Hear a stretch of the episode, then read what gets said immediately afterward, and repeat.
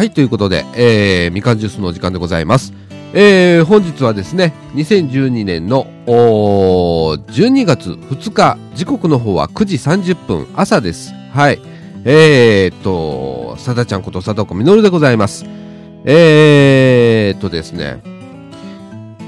本日はですね、えー、ペンギンさんがちょっと多忙ということと、それで私もちょっと多忙なので、えー、みかんの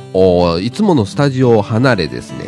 えー、またまた弊社の、弊社って言ったかな おかしいよね。えー、私の仕事場から私一人でですね、今回はお送りしたいと思います。えー、本日はですね、えー、広報茨城の拾い読みね、えー、っと、今は12月号が届いておりますので、えー、その拾い読みとですね、久々にですね、アイセンターニュース入りましたね。え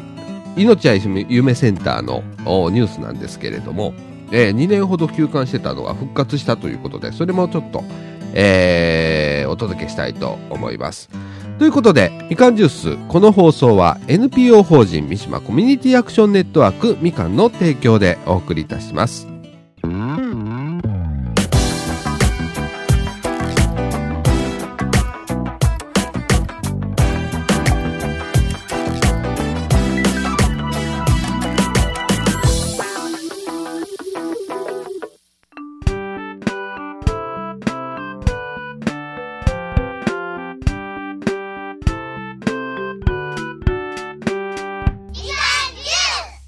ことで、えー、っと、広報茨城12月号、えー、からの拾い読みでございます。えー、今月はですね、えー、特集として400年の祈り、えー、隠れキリシタンの足跡をたどってということで特集が組まれております。えー、まあね、このた、えー茨城とか高槻とかね、えーお住まいの方はですね、あのー隠れキリシタンの、こと、ね、いろいろとこう知ってる方も多いと思うんですけれども、えー、まあ、高山右近をね、先頭として、まあ、あのキリスト教のね、えー洗礼を受けるというようなことで、えー、もう400年前の話なんですね。えすべてちょっとご紹介するのは難しいので、まあ年表みたいなのが載ってるんで、そこからちょっとご紹介したいと思います。えーっと、当時の情勢として、いたしましてですね、あの、遡ること、えー、何年前だこれ。今、2012年だから、約、400何年前、400年前以上ですね。えー、何が起こったかっていうと、1543年、ポルトガル船が種子島に来るということ。これ有名ですよね。鉄砲伝来と呼ばれるやつですね。えーそして、えー1549年、えーザビエルがキリスト教を伝えるということでね。えーそして、えー1564年、高山右近、キリスト教の洗礼を受ける。ね、ここで高山右近の名前が初めて出てくるわけですね。そして、えー1573年、右近高槻城主となるということで、えー高槻城ってありますね。えー今、城跡公園になっておりますが、えーその付近にはですね、高山右近の銅像じゃなくて石像とかで、えー立っておりますね。それからその近くにあります、えーっと、あれは、キリスト教高槻教会の中にもですね、えー高山右近の像があったりだとかしますね。えーそしてですね、えー1582年、本能寺の変がありますと。で、えー1585年、秀吉の大名配置替えにより、えー、右近は三島を離れるということでね。えーあのー三島というのはですね、えー昔はですね、広い地域のことを三島と言ってたんですね。えー例えば、えー三島郡というのがですね、高槻、茨城全部三島郡だったんですね、昔はね。えーあのー三島郡高槻村とか、三島郡茨城村とか、ね。それもですね、高槻村、茨城村というのはすごくちっちゃな村だったんですね。で、周りに今、町と呼ばれてるところがね、大体、えー、それぞれ村だったわけです。それがどんどんどんどん、こう、えー、合併していき、えー、していくわけですね。えー、だから昔はもう三島は広かったということですね。えー、そしてですね、1587年、秀吉のバテレン追放令ということでね、秀吉さんが、追放令を出したんですね。えー、そして1600年、えー、これは有名ですね。関ヶ原の戦いがありましたと。そして1603年、家吉が江戸幕府を開く。これも有名ですね。えー、そしてえー、1612年、秀吉のキリスタン、えー、禁教令が発令されるわけです。まあ、キリスタンね、えー、に対して、まあ、あダメですよ、というようなことをね、出てくるわけですね。えー、そこでですね、ウコンの人生が大きく変わるわけですね。えー、1500じゃなくてごめんなさい。1615年、えー、高山ウコンはですね、追放されてですね、えー、マニラに行くわけですね。マニラに飛ばされるわけです。そこで亡くなってるんですね。1500、1615年。はい。それでですね、えー、1637年島原の乱があり、1639年、幕府鎖国令、鎖国令を出しました。ね。で、鎖国が完成したということでですね。えー、まあこの間ですね、三島ではいろんなことがあったわけです。えー、例えばですね、えー、っとですね、キリスタン近況令が出た後はですね、えー、隠れ、隠れキリスタンというのがね、えー、あの、茨城の、あのー、山の奥の方にもですね、隠れキリスタンのなんか博物館がなんか多分あったと思うんですけれどもね、えー、あのー、踏絵とかっていうのが多分そうだと思うんですけれどもね、あのー、茨城の山奥、ね、えー、っと、これは、千、千定寺かな？って読むのかちょっとわからないですけれども、場所としてはですね、うーんと、どこを見たらいいのかな？任長寺行き、千定寺口バス停下車、東へ徒歩。900メートルって書いてありますけれども、キリシタン遺物資料館というのがあります。はい。えー、午前9時半から午後5時まで、えー、火曜日が休館日となっておりますね。えー、あのー、えー、っ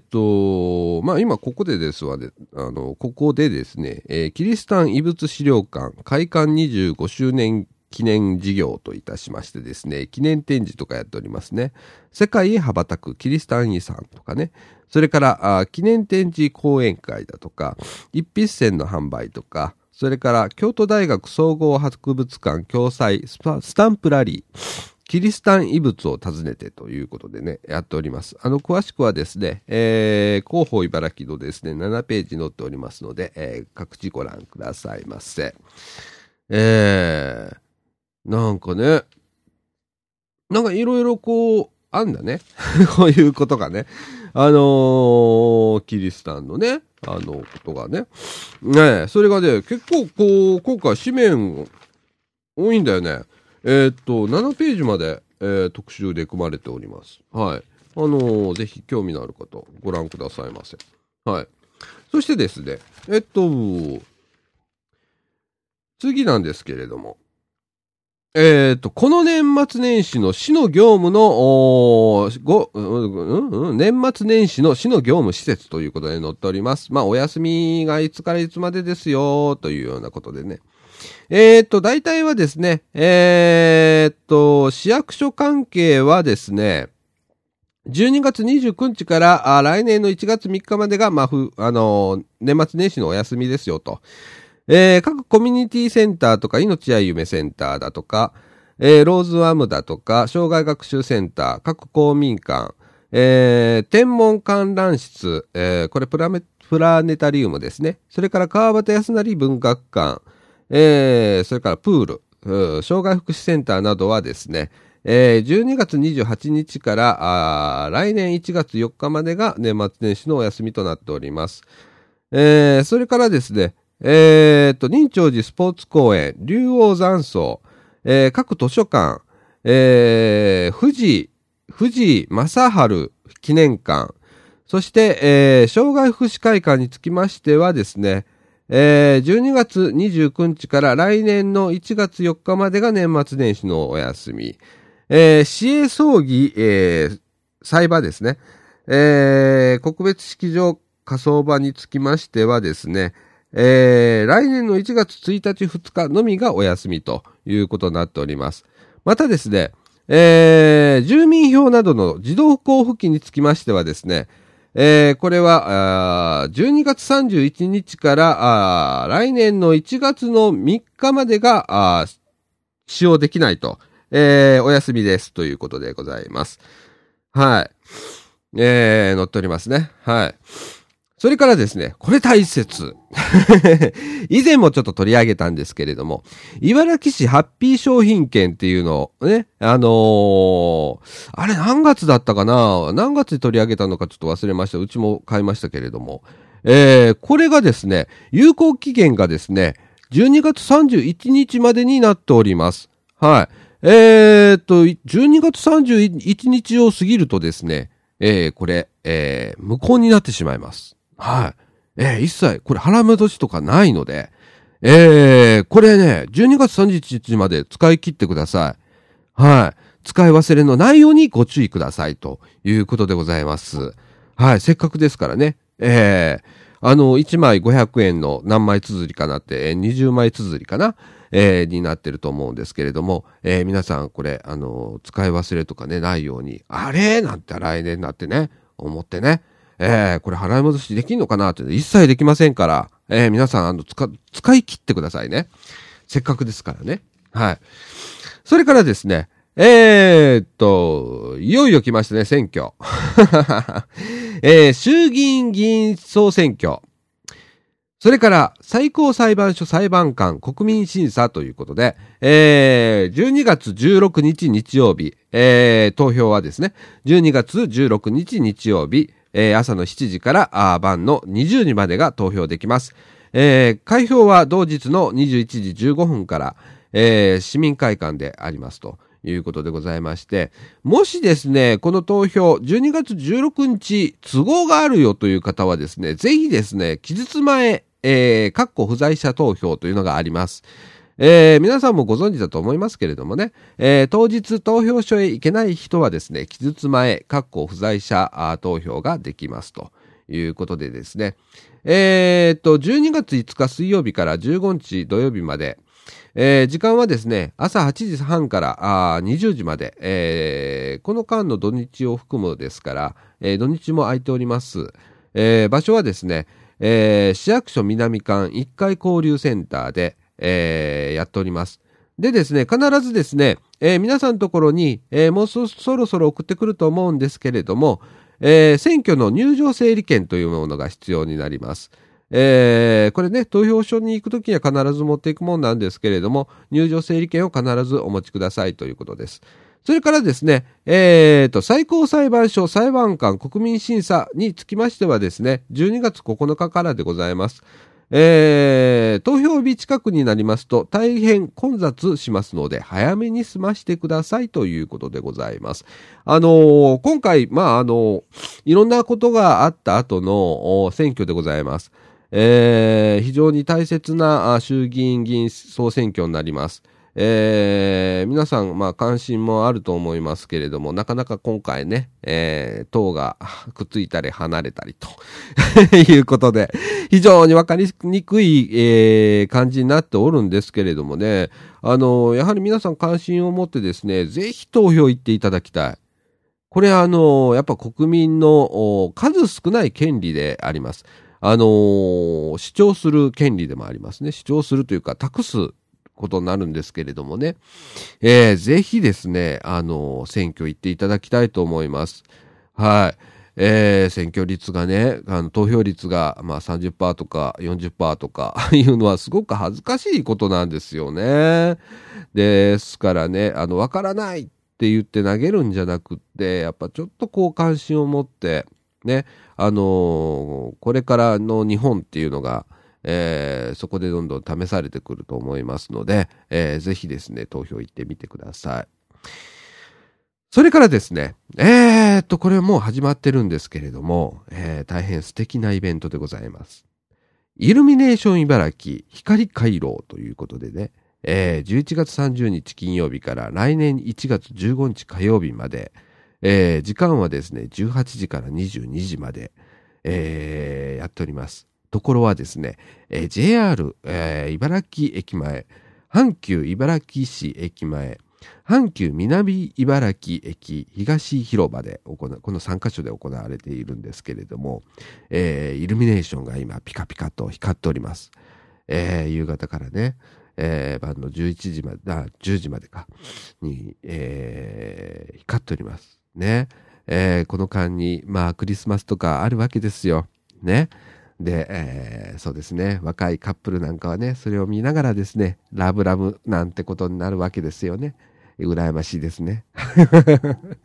もうおじさんになるとね、もうすごく羨ましいので、若い、若い子がさ、そのイルミネーションを見ながらね、なんかこう、えー、気持ちが高まるみたいなところを見るとですね、もういいな、羨ましいな、なんて思うんですけれども、はい。えー、っと、そういうイベントがもう年末ですね。12月入りましたからね。えー、でですね、えー、っと、またですね、サーチライトっていうのもあるんですね。あの、市内3カ所からですね、サーチライトを、えー、天空高く、えー、照らします。その3箇所の3本のサーチライトなんですけれども、天空高くでさ、あの、クロスするんですね。はい。えー、っと、これはですね、サーチライトは、えー、っと、18時から21時まで、えー、多分ですね、あのー、すごい大きなものらしいので、えー、市内各所から、あどこでも多分見れると思います。あの、茨城市内の方をご覧いただければですね、サーチライトで、えー、天空高くですね、えー、光っております。えー、これも素敵ですね。はい。あのー、それからですね、まあ、あのー、中にはですね、この、ね、えー、節電節電と言っている時に何やってんだと言われてる、思われている方もいらっしゃると思うんですけれどもね。えー、っと、このイベントではですね、えー、LED 級を加え、蓄電式ソーラーパネルを使用するなど、環境への配慮をしますということでね。えー、っと、そこら辺はね、な、あの、いろいろ、あの、工夫をされているそうです。えー、蓄電式ソーラーパネルというのはですね、まあ、昼間のうちにですね、えー、ソーラーパネルで、えー、蓄電をするわけですね。えー、その電気を使ってイルミネーションを灯そうというような試みをやっております。えー、まあこれがね、えー、いろんな、あまあ環境に優しい取り組みの一つでもありますけれどもね。はい。そしてですね、えー、っと、このイルミネーション茨城光回廊イベントでですね、いろんな催し物が合わせて行われます。それも少し紹介したいと思います。えー、っと、イルミネーション撮影テクニック講座ということで、えー、っと、12月8日土曜日は、阪急茨城市駅の東側、それから、12月9日は JR 茨城駅東側で行われます。えー、各定員は先着30名、えー、でございます。えー、っとですね、どちらも17時からということで、えー、っとですね、暗いところです美しくごめんなさいね。暗いところで美しく撮影するコツをプロカメラマンが指導してくれるそうです。えー、費用は300円いただきますということでございます。要申し込み、えー、申し込みが必要なんですね。えー、それから、小学生以下は保護者同伴ということでございます。えー、っとですね。それからですね、えー、ジェルキャンドルワークショップというのもあります。はい。えー、と、まずですね、えー、12月15日土曜日はですね、11時からと13時からと14時からと15時から。えー、こちらはですね、阪急茨城市駅東側で行われます。えー、またですね、えー、と、12月16日はですね、えー、10時から11時から13時から14時から15時から16時からということで、えー、こちらは JR 茨城駅東側で行われます。こちらの方は各店、えー、っと、えー、阪急茨城市駅東側の方はですね、定員が10名、えー、JR 茨城駅東側の方は、あ定員は20名ということになっております。えー、費用は500円。こちらももう要申し込みで、えー、小学生以下は保護者同伴でお願いしますということです。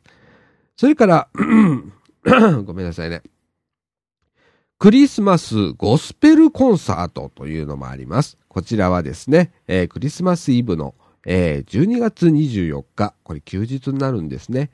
えー、っと、2カ所で行われます。まず、えー、JR 茨城駅東側は15時からと16時から、そして、えー、阪急茨城市駅東側では16時半からと17時半からということになります。えー、こちらの方は入場無料とかっていうないんですね。もうあのフリーでやりますので、どなたでもご覧になれます。えー、それから、えー、街角夕暮れコンサートというのもあります。えー、と、ここが、えー、っと、結構難しいな。えー、と、まずですね、阪急茨城市駅東側ではですね、12月8日土曜日、15日土曜日の17時から、えー、JR 茨城駅東側は、あ12月9日16日の17時から、えー、それから12月23日祝日なんですけれども、16時からに行われます。えー、そして、えー、阪急南茨城駅東側ではですね、12月14日金曜日、えー10えー、ごめんなさい、ね、12月14日金曜日、22日土曜日、えー、28日金曜日の17時から行われますということです。えー、っと、内容はですね、市内在住アーティストにより路上ライブが行われるそうです。雨天は順延となるそうです。えっ、と、入場料等は、特にありません。えっ、と、駅前で、えー、夕暮れコンサートがあるということでございます。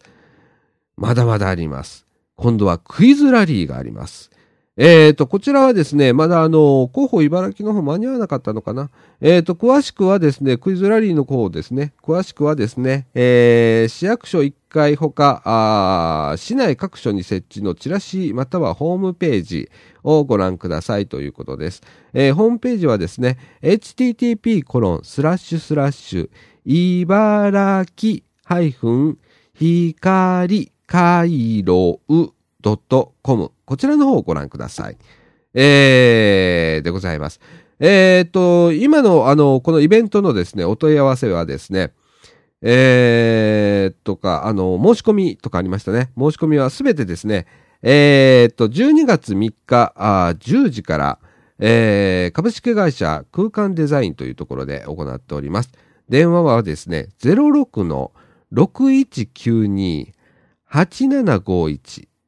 06の6192-8751で行われております。えー、時間は10時から17時の間で、えー、電話をかけください。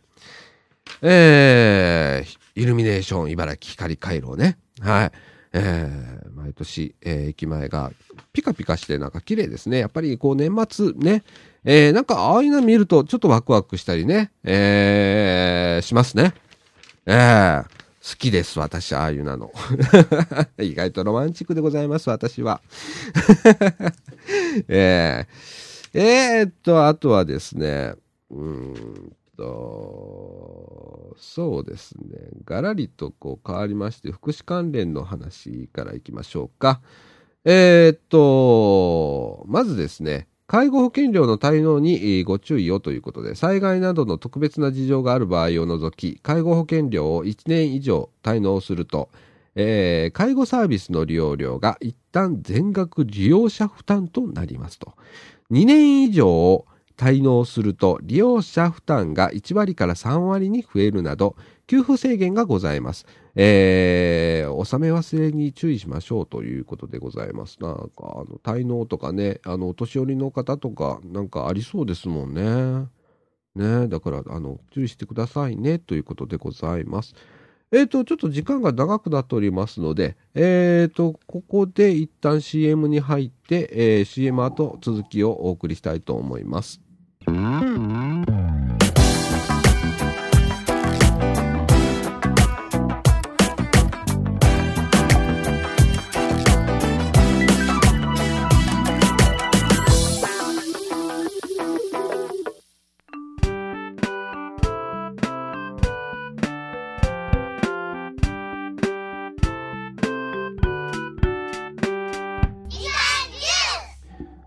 ということで、えっと、広報茨城広い読みの続きを行いたいと思います。えっと、福祉の方、続いてですね、平成25年度、保育所、保育園の入所児童受付が始まっております。で始まっておりますでいいのかな？始まっておりますね。はい。えっと、すべてあの、ご紹介することはできませんが、えー、っと、市ではですね、来年4月以降に入所を希望する児童の入所申込書を下記の日程で受け付けますということで、申込書は各保育所、保育園、または保育課で、えー、保育課というのは市役所の保育課ですね、で配布していますということでですね、必ず保護者が児童と同伴し、第一希望の保育園、保育所に申し込んでくださいということです。えー、期間中の申込者が、保育所、保育園のえー、歳児別、歳児っていうのはと年何歳のね、児童ということですね、の別の定員を超えた場合はですね、えー、保護者が保育できない状況を考慮して順次選考しますと、なんかもう最近難しくなりましたね。えー、いろんな事情があるので優先順位をかけますということでございますね。えーあのー、ですね、受付日時等ですね、各保育園、保育所違いますので、えー、これはですね、広報茨城、のですね、11ページに載っております。あのー、皆さん、それご覧になってですね、えー、申し込んでください。えー、今、共働きとかって大変なんですよね。えー、待機児童とかね、そういう問題がありますもんね。えー、ねこれ店員とどうなんだろうやっぱ外れちゃう人とかいるんだろうね。ね大変だね、本当にね。えー、そしてですね、えー、っと、12月3日から9日は障害者週間ということでね、えー、えー、っと、障害者週間は、障害者福祉への正しい理解と認識を含め、深め、えー、障害者が社会活動活動などに積極的に参加する意欲を高めるために設けられております。えー、市では、障害者週間に合わせ、障害福祉サービス事業所等に通う、えー、障害者の作品を展示しますと。一人でも多くの市民や企業に紹介することで、障害者と市民、企業との相互理解を図,、えー、図るとともに、えー、障害者の生産活動に対する意欲を高め、工賃の増額や一般収容に貢献することを目的として、えー、実施しますということでございます。あのー、そうですね。あの、僕は、あのー、障害者であろうが、健常者であろうが、あの工賃というのは、え平等であるべきだと思っておる方なので、えそうですね。あの、理解を深めていただきたいですね。もっともっとね。えー、あの作業所とかってあると思うんですけれどもね、あのー、例えば、えー、障害者の方ばっかりが集まって、えー、作業所で作業をするとでそれがすごい安い賃金で働くことになっちゃうんですね。えー、そうではなくですね、やっぱり一般の方と基本は一緒に働くべきことだと思いますし、作業所というのはすごくなんか、あの、僕から見るとすごくかわいそうだなと思うんです。そういうのを作らざるを得ない世の中というのがね。えー、ほんで、あの、単調な作業、まあ、単調な作業を得意とする方もいらっしゃるとは思うんですけれどもね。えー、安い単価でですね、えー、とか、あと、せっかくいいものを作ったのに、えー、健常者が作ったものと変わらない、全く同じクオリティのものでも安く出ちゃうというようなことにすごく僕は疑問を持ってたりしますね。えー、またあの作業所の方がそうしちゃったりするんですよね。不思議なことに。あのー、やっぱりね、あの、そんな、あのー、何？卑下するっていうのかな？あの、する必要ないと思うんだよ。僕はね、ちゃんと作ったものはね、えー、その対価ね、を得るべきだし、えー、同じ値段で売ってもいいと思うのよ。うん。ね、そうじゃないと自活できないもんね。はい。えー、いろんな能力をね、障害を持たれた方の中にもですね、これをやったら天下一品とかっていう部分って引き出すことができると思うんです。まあ、全ての人がそうなるかっていうのはまた別の話ですけれども、えー、そういう方もいらっしゃるので、やっぱそれを引き出して一般企業の中で活躍をしていくというような世の中をね、どんどん作っていかないといけないのかなと思っております。はい。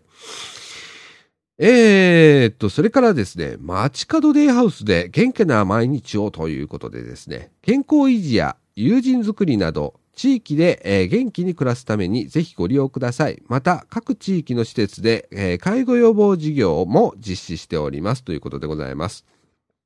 えー、街角デイハウス。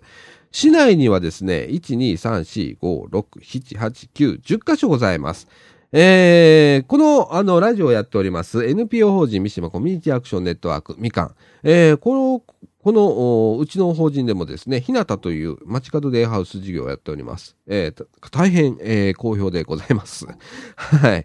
えー、まあ、あの、この街角デイハウス、えー、市内10カ所あるんですけれども、えー、それぞれですね、まあ、あの、開催する、開催って空いてる、日、時間帯などバラバラでございます。ですので、えー、っと、広報茨城の12ページご覧ください。はい。えー、っと、街角デイハウスの一覧と、空いてる時とかって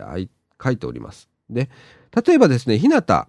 えー、ね、あのー、掃除時の命や夢センターで行われておりますけれども、毎週月曜日から金曜日、えー、と、街角デイハウスは9時から17時まで空いております。えー、とですね、9時から17時までフルタイムでいて、確か昼ご飯付きで1050円だったと思うんですよ。非常に安いでございます。えー、まあ、ひなたの場合はですよ。他の事業所さんはまたちょっと変わってくると思うんですけど、ひなたの場合は朝あ9時から、えー、夕方の17時までいてですね、昼ご飯ついて、えー、1050円で楽しめるということでございます。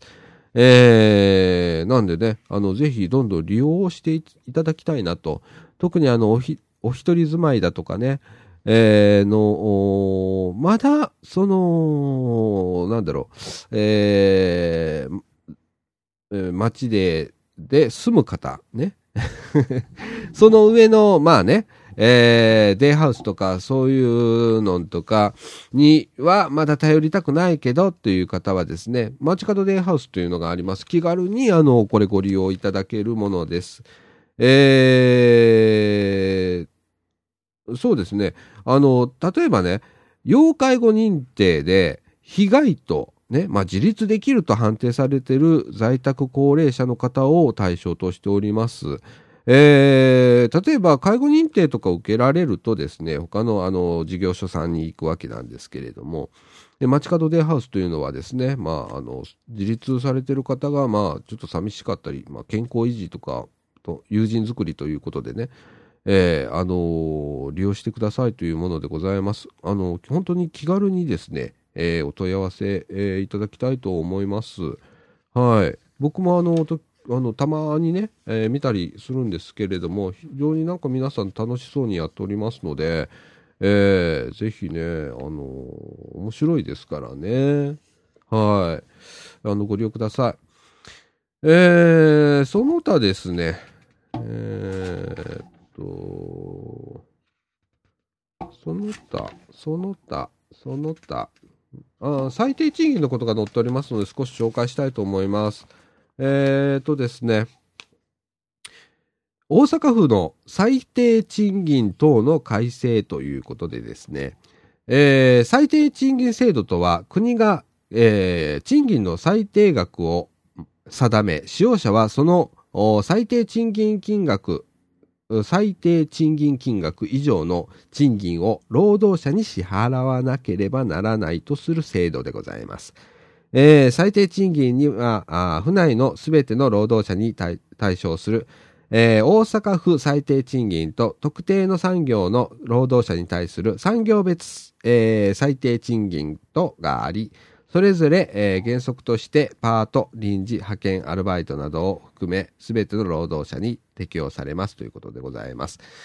えー、とですね、これらの最低賃金はですね、賃金、物価の動向等を応じて改正されてきており、現在の時間額は、えー、とですね、例えば、府の最低賃金としては800円として、えー大阪府の場合はですね、800円ってなってます。それからですね、産業別最低賃金というのがございます。えーこちらの方、例えばですね、塗装製造業なんかは861円と。機械金属製品製造、えー関連産業は、えー842円。えー電気機器、ごめんなさい、電気機械機器製造関連産業は820円。えー鉄鋼業は856円。非鉄金属製造関連産業ではですね、816円。えー自動車、またはその自動車の付属品の製造業なんかはですね、839円。各種商品小売業は800円。えー自動車小売業は829円などとね、えーこういうふうに定められておるわけです。えーそうですね。これが妥当かどうかっていうところは僕はすごく いらんことを言うな。うん、僕はね、やっぱね、最低賃金ってやっぱ1000円以上いると思ってるんだよね。うん。800円はちょっとこれ暮らせるかなと思うのね。その、例えばね、アルバイトとかパートってとかはまだわかるんだけど、例えば臨時、派遣なんていう人がね、その800円で、えー生計を立てられるのかどうかっていうことを考えると、例えばですね、えー800円だとしますよね。えーで、1日8時間労働とします。えー、8波60市ということで、えー6400円になりますね、1日の、えー賃金が。で、それかける、まあ、えー実労が、えー6400円に、今ちょっと電卓弾きますね。えーっと、6400円で、ね。これ25日働いたとしましょう。これでですね、ちょうど16万円になるんです。はい、16万円。えーっと、1日8時間働いて25日働くというパターンで、えー、16万、えーになります。えーここからですね、まあ、税金等引かれたら、まあ、14万とかそこら辺になると思うんですけれども、えーで、例えば派遣さんだとかなると、これ、例えば交通費が自己負担になったりしますと、さらに減るわけですね。えーそういうことを考えるとですね、手取りがもっと減っちゃうということでね、僕はちょっとこれきついんじゃないかなと思うんですけれどもね、えーこれは国がですね、まあ、最低賃金額をですね、例えば、まあ、えーその物価だとか、それから、その地区の家賃だとかね、都道府県別に当てはめてやるんでしょうけれども、はい、ちょっとどうかなと思いますね。まあ、これはいろいろな、まあ、圧力があったりするので、はい、これ以上言いませんが、はい、僕はちょっと低いなと思いますね。もっともっと上げるべきだと思います。はい。えー、っていうか、もっと言うと、僕は、その、非正規労働者、非正規労働っていうのを全廃したい派なんですよ。えーどちらかというと、これみかんのあの見解とは違います。私個人の見解でございますが、えーそうですね。どうしてこれをやっちゃうとですね、非正規労働がどんどん増えていくばかりで、安い賃金で雇えちゃうもので、えー派遣さんだとか、それから、まあ、ね、契約社員だとか、まあ、いわゆるプロパーさんが増えるわけでね、えーこれは全然良くないんじゃないかなと思うんですけれどもね。はい。そして、えーっと、あーストーブの取り扱いに注意ということでね、えー載っておりますね。もうストーブの時期ですね。寒くなりましたもんね、本当に。いよいよ冬かな。冬かなってもう冬ですよね。えーそうですね。うん。その他。その他。そうですね。あとはですね、なんかあの、とね、僕は個人的にちょっと興味があるんですけれども、自分が、亡くなった時にいくらかかるんだろうかということでね、43歳だからまだまだ元気なんですけれども、まだまだ生きますよ、私は。ね、えー、私はもう100、100以上生きたいですから、そういう人間なんで あれなんですけれども、それでもね、やはりあの、葬儀というものがどれぐらいかかるのかということでね、興味がちょっとあったりするんですけれども、えー、っと、広報茨城19ページに載っておりますけれども、安心で低価格な市営葬儀のご利用をということでね、えー、っと、そうですね。あの、茨城市はですね、えー、市営の葬儀場とかで裁判を持っております。えー、非常に格安に使えたりするんですけれども、え、それをご利用くださいということでね、金額載っております。例えば、市営葬儀使用料8 8万1000円。ね。えー、それから、遺影写真が1万2600円。ね。カラーの場合は、えー、2万円ぐらいする。ちょっとこれちょっと高いかな。ドライアイス1回1日分5250円。物色祭場専用祭壇が1万6000円とかね。いろいろまあ載っておるわけなんですけれども、まあいろ、うん、そうだね。えっ、ー、と、例がいろいろ載ってるんですけれども、まあ、だいたい9万8850円から、まあ、24万9450円までなんて載ってるんですけれどもね。えー、うーん、ねね、死ぬ、死んだ後にもお金がかかるんだよね。ね。もうそういうことも考えて、こうやっていかないとダメなんだろうね、きっとね。はい。そしてですね、えー、っと、あとはですね、まあ、人事行政の運営等の状況ということで、えー、っと、職員数とかね、職員給与の状況だとか、えー、いろいろ載っております。えっ、と、これについては詳しく語りませんが、えっ、と、ページ数はですね、22、22ページ、23ページに載っております。えっ、と、全体的にですね、職員数がだいぶ減っておりますね。平成 ,10 平成15年でですね、職員数が1959人いたのが、平成24年度ではですね、1567人に減っておるということで、約400人ほど減らしておるわけですね。えー、そして、えっと、平成23年度についてはですね、採用が74人に対して退職が87人ということで、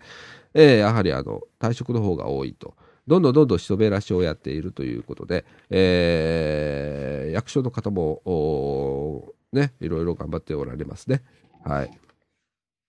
給与とかも載っておりますね。はい。それからですね、これも大切なんですけれども、えー、今日はちょっと時間を許す限りゆっくりと読んでいきたいと思いますけれども、えー、っとですね、健康インフォメーションからなんですけれども、えー、大腸がん、子宮頸がん、乳がん検診の無料クーポン券が皆様、該当される方には、特に女性の方ね、えー、には送られておりますが、えー、クーポン券の有効期限が迫っております。えー、来年3月30日までです。えー、無料クーポン券を持っている方は、この機会を機にですね、ぜひ、えー、検診を受けていただきたいと思います。えー、なお、4月1日以降に自己負担金を支払いして、えー、検診を受けた方は受診料を返還しますので、来年3月29日までに申請してくださいということで、えー、まあどうしてもね、えー、3月30日まで忙しいという方で、4月1日以降に受診をされる方につきましてはですね、えー、その前、3月29日までにですね、えー、申請をしてくださいということです。詳しくはですね、保健医療センターにお問い合わせください。えっ、ー、とですね、やっぱり乳がん検診とか、子宮頸がんとか、あの日頃からね、この、機会があれば、やっぱあのちゃんと、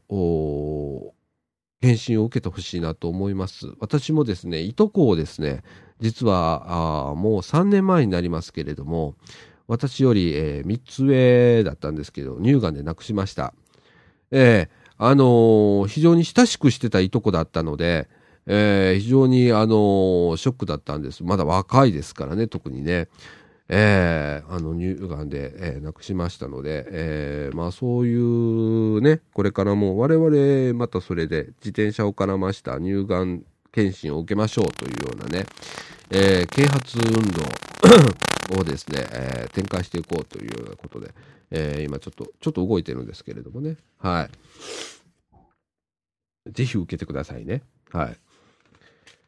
えーと、その他、その他、まあ、こんなもんかな？うん、そんなもんかな？いろいろあるんですけれどもね。プラネタリウムやっておりますとかね。えー、うーん、そうだね。まあ、そんなものかな。うん。えー、そうです。そんなもんでございます。はい。えー、以上、あの、広報茨城12月号からの拾い読みでした。とい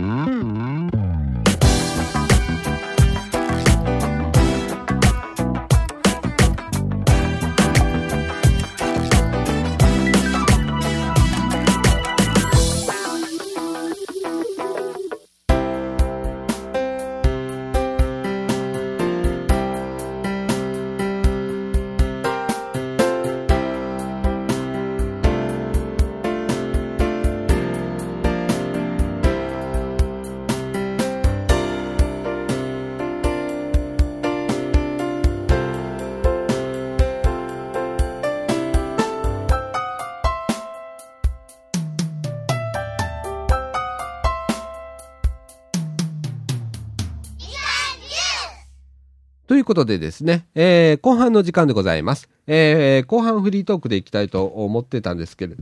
ども、えー、またゲップ出ました。ごめんなさい。あのですね、これ久々にですね、広報茨城に、えーと、挟まってたんですけれども、アイセンターニュースっていうのがね、えっ、と、約2年ぐらい前まで、えー、入ってたんですけれども、ばったりなくなってたんですけれども、えー、いよいよ復活ということで、えー、これはですね、総持寺命や夢センターが発行するニュースでございます。えー、っと、まあ、最初にご挨拶としてですね、アイセンターニュースは一昨年度より、えー、2年間休館しておりましたが、今年度より随時発行していくこととなりましたと。今号では、えー、総持寺命愛夢センターの案内とセンターでの活動されているサークルの紹介を中心にまとめておりますと。今後もセンターをより身近に感じていただき、えー、地域の拠点として有効に活動していただければと考えております。積極的な活動をお待ちしておりますということで載っております。えー、っとですね、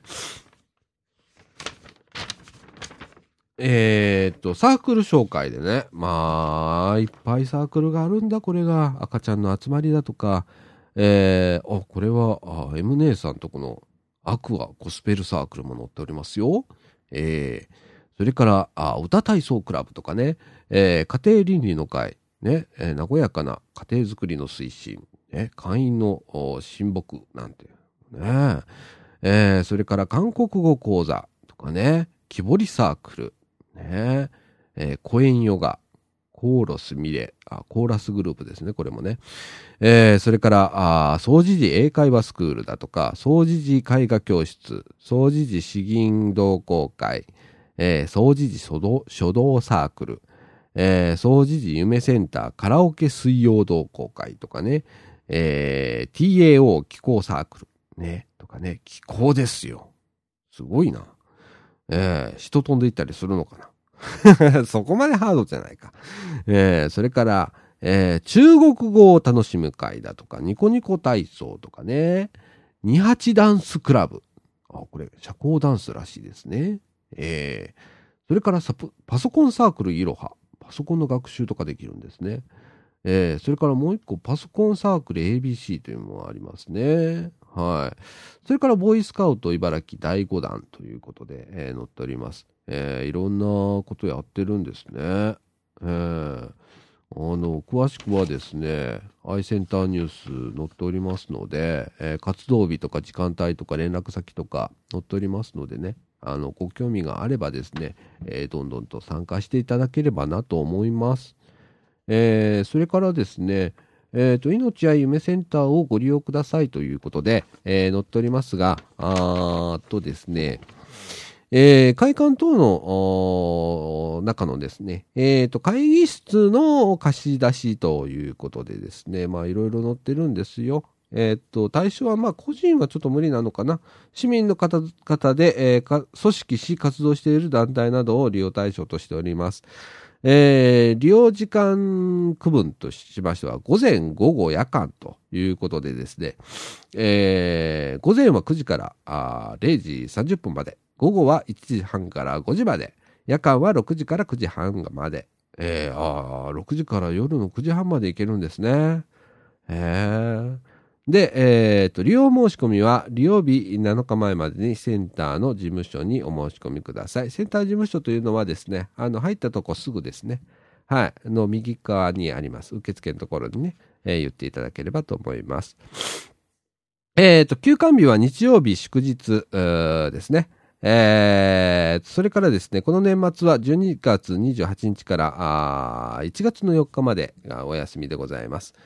えー、利用料金は大会議室、会議室、研修室、実習室、和室等に対して、えー、約は、えー、300円から800円の料金が設定してされております。えー、詳細はあ命は夢センターへお問い合わせくださいということでございます。それから、えー、っと、印刷機、コピー機、パソコンの利用もできます。はい。えー、っとですね、まず印刷機からですけれども、印刷色は黒のみ、モノクロですね。えっ、ー、と、A3 版まで対応しております。えっ、ー、と、用紙はですね、皆さん各自ご用意くださいということで、料金は使用内容に応じて、えー、実費相当額ということでございます。また、コピー機もですね、A3 版まで対応しております。1枚10円で、えー、行っております。そして、パソコンですけれども、こちらは無料でございます。はい。パソコン無料で、え利用できます。ただし、えー、初回にですね、えー、使用申請登録が必要ですので、えー、登録必ずしてから使ってくださいということでございます。主なソフトは、ワープロ、表計算、簡単レイアウト。簡単レイアウトってなんだろうね。えー、ソフトが入っておりますということでございます。えー、周辺機器はですね、A3 版のカラーインクジェットプリンターがついております。えっ、と、カラーインクジェットプリンターをご使用の際はですね、あの、用紙は各自ご持参くださいということでございます。えー、原則1時間までの利用とさせていただきますということでございます。そして、えー、っと、そうですね、あのー、この命は夢センターの中ではですね、えー、っと、相談授業というのはやっております。えー、生活上の様々な問題に対応するため相談事業を行っておりますということで、えー、これはですね、まあ、あの、我々のみかんもやっておるもんですけれども、えー、総知事命あゆめセンターでは総合相談、かっこ、生活上の様々な課題等、かっこ閉じる、の窓口を開設しております。相談には総合相談員2名を配置し、相談を受け付けています。またま、またですね、えっ、ー、と、なお、いきいきネット相談支援センターにつきましては、従来通り当センター内に設置され、設置され、コミュニティソーシャルワーカー、ね、これ CSW というんですけれども、が、相談に応じておりますということでございます。えっ、ー、と、CSW は、まあ、みかんが、えー、委託しておりますので、えー、みかんが対応するということになっております。えー、相談日はですね、月曜日から土曜日。ただし、みかんは月曜日から金曜日でございます。えー えー、それから、相談時間はですね、えー、午前8時45分から午後5時15分。ただし、みかんはですね、ちょっと、えー、短めでございます。9時から午後5時まで。えー、連絡先はですね、総持寺命愛夢センター、電話626-5660、626-5660またはですね、NPO 法人三島コミュニティアクションネットワークみかん、えー、愛称はみかんなんですけれども、みかんの方へ。えー、こちらの方の電話番号は624-5050。624-5050こちらの方へ、えー、お気軽にですね、えー、お問い合わせください。えー、そうですね。あのー、物事が大きくなる前に うん、あのー、お気軽にですね、えー、ご相談いただければと思います。えー、生活上、まあ、夫婦の仲が悪いだとか、まあ、そういうことも含まれるとは思うんですけれども、あと、えー、例えば子供が何かの問題を起こしただとか、それから、えー、引きこもりであるだとか、まあいろんなことがあると思います。あと、生活の貧困だとか、まあそういうことでね、えー、悩みを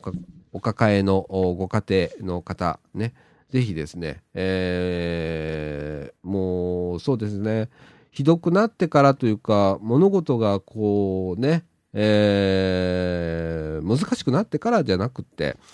えー、もう初期の段階で、えー、相談していただければなと思っております。えー、いろんなとこ、例えばここで、えー、もう解決することもありますし、えー、ここで解決しない場合は、他のところへ、適切なところへつなぐというようなことを、えー、連携してやっておりますので、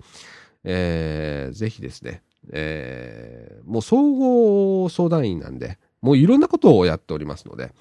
えー、まずお問い合わせください。はい。えー、そんな感じかな。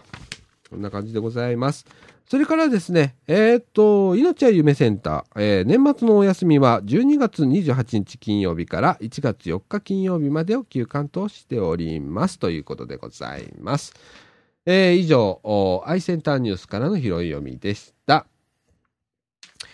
えー、っと、今、ただいまですね、まあ、54分超えということでございます。えー、っと、今日はね、えー、日曜日の朝なんですけれどもですね、今日の朝からですね、えー、山梨の中央道、中央自動車道ですね、トンネルが崩落があったなんていうね、えー、今、こう、行楽シーズンでね、この、中央道なんて結構利用率が高かったりするんですけれどもね、朝っぱらからトンネルの崩落で火災まで起きているということで、ちょっと心配ですね。えーえー、そういうことが起こったりでとかしておりますが、はい。私もですね、もうずっと、ずっと言っておったん、言っておるんですけれども、まあ、忙しかったんです。本当に。もうね、目真っ赤になってて、ずっと。もう、まあ、寝不足というのもあるんですけれども、ね、ちょっとこう、自分のキャパを越した状態が、あ3ヶ月ほど続いておったんですけれども、それがやっと今、えー、べ、て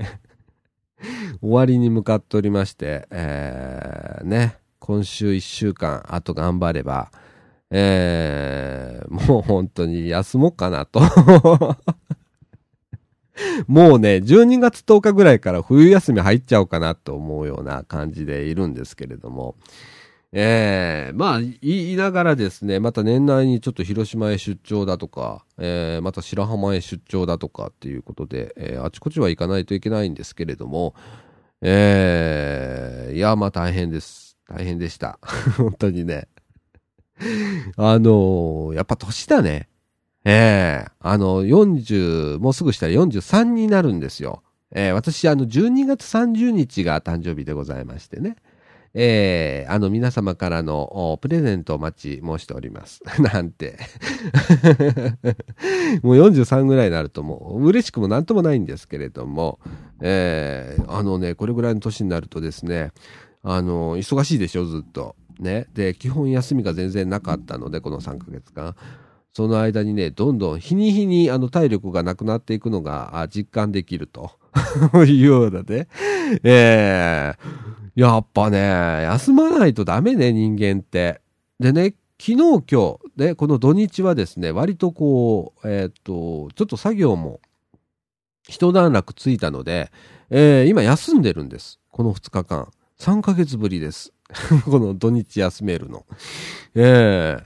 ー、で、その中でこのラジオを収録したりだとかしてるんですけれども、ええー、ね、ほんと、体力勝負。ほんと体力勝負。えー、大変だったんですけれども。はい。えー、これからね、年末、もうね、12月入りましたから、ね、あと、もういくつ寝るの？の世界でございますよ。ね。えー、その中でですね、まあ、これから、あ忙しいと。ね。えー、大掃除とかありますもんね。うちのね、仕事部屋もね、今大概散らかってるんですよ。この3ヶ月間のもうすごい書類がもう山積みになってたりだとか、書籍がね、山積みになってたりするんですけれども、えー、それを含めですね、もうちょっと大掃除をしなきゃいけないなと。ねええー、大変ですよ、本当に。大掃除ね。早めにしときゃいいんですけれどもね、ギリギリまでね、サボっちゃうんだよね。それからね、この大掃除って年末にするんじゃなくって、普段からしてるやつそもそも大掃除必要ないんだよね。ここら辺がね、僕なんかあのズボラなんでね、なんかのきっかけがないとできない。ね。はい。あとはね、年末になるとですね、まあ電気の、電気の交換だとかね、えー、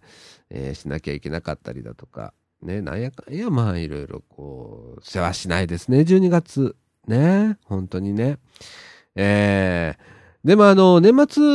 になるとですね、まあ若い子なんかね、20代の子とかそういう方はですね、えー、もうなんか、ほれ、クリスマスだとかね、えー、クリスマスプレゼント彼女にとかさ、羨ましいね。本当に、あの、なんかそういう時代もあったよな、と。遠い、遠い過去、ね。えー、もう二十何年前ぐらいに、えー、そういうことありましたよな、みたいな感じなんですけど、今もうね、ないですからね。夫婦間でもないですからね。えー、本当にね、寂しい限りでございますよ。えー、戻れるものなら、ああ、10、10代に戻りたいな。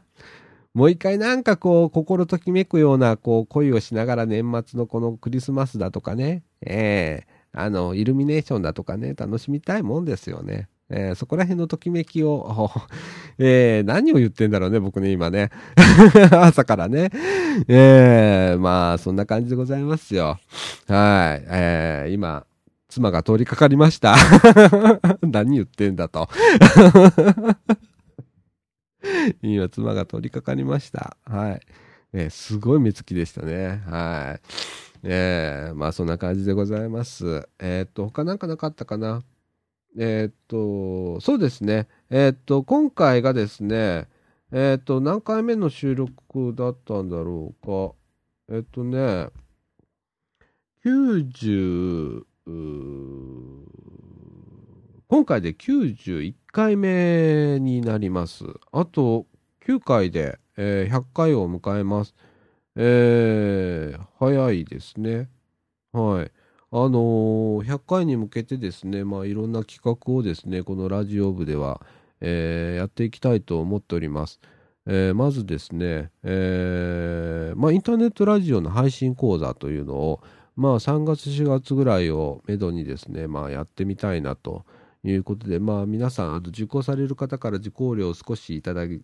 3000円ぐらいちょっといただくことになると思うんですけれども、えー、それをやりたいなと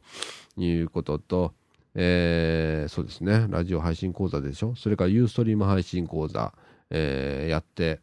えー、そうですね、今、あのこのラジオ部というのはなかなかこう予算がつかないので、そこで予算の確保をしたりだとか、えー、それから、まあね、あのー、前回の放送でね、えー、じじさんの、えー、何君だっけ？岡田君か、えー、出ていただきましたけれどもね、えー、あの、商店会に進出とかね、えー、そういうことも考えてもいいですし、それから、じじさんで番組を持っていただくとかね、えー、そういう展開もあると思うんで、えー、なんかコラボしながら、あ今度はこのラジオ、えー、ちょっと総持寺界隈の南側、ね、あの、J えー、阪急より南側にもちょっと進出していこうかなと。その中で、えー、ちょっとこう、広報をして、お互いにね、広報し合うっていうような感じの関係でうまくやっていけたらな、なんて思っております。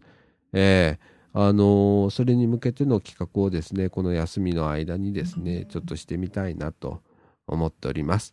はい。ね、なんやかんやこう休みって言ってもなんかや、やってなきゃなんか気が済まないんだろうね。なんかやってます。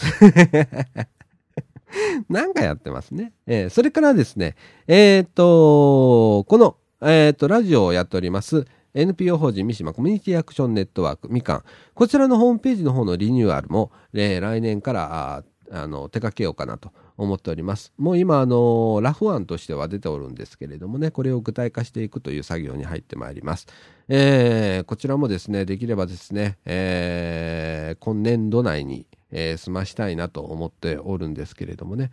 えー、あのー、M 姉さんいますからね。無理やり振った。